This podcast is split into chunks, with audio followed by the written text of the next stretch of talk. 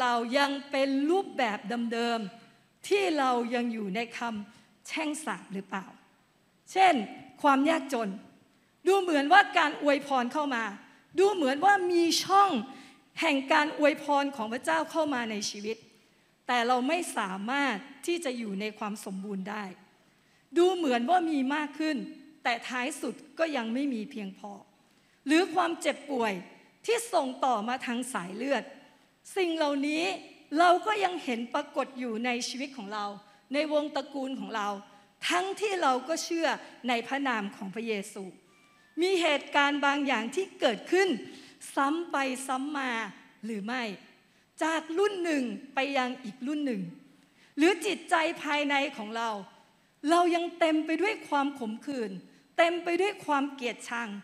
การไม่เห็นคุณค่าตนเอง การตัดสินพิพากษาคนอื่น จิตใจภายในของเราไม่พร้อมที่จะยกโทษและให้อภัยคนอื่น เป็นการต่อสู้ภายในที่ยังติดอยู่ภายใต้พันธนาการของอารมณ์ความรู้สึก ทั้งที่เราก็มาเชื่อพระเจ้า ทั้งที่เราก็มีประสบการณ์ในความรักของพระเจ้า แต่ประสบการณ์ในความรักของพระเจ้าไม่สามารถเปลี่ยนแปลงเราได้ เพราะเราไม่ได้ยอมจำนนกับพระองค์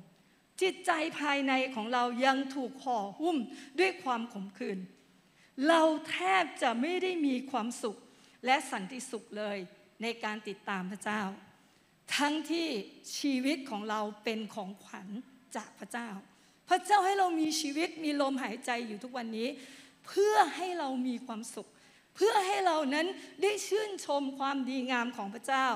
ในชีวิตของเรา เมื่อจิตใจของเราไม่ถูกต้องกับพระเจ้ากับผู้อื่น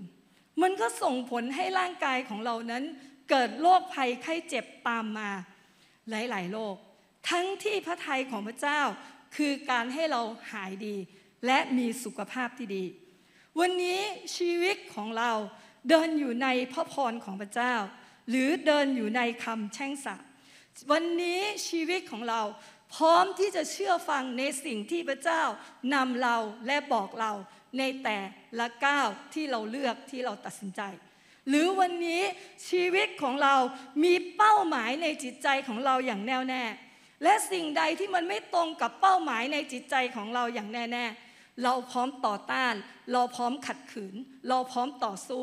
แม้สิ่งนั้นเป็นสิ่งที่พระเจ้าพยายามที่จะพูดกับเรา พยายามที่จะบอกกับเราว่า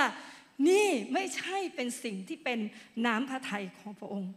วันนี้เรายอมให้พระเจ้าเข้ามานำชีวิตของเรามากน้อยแค่ไหน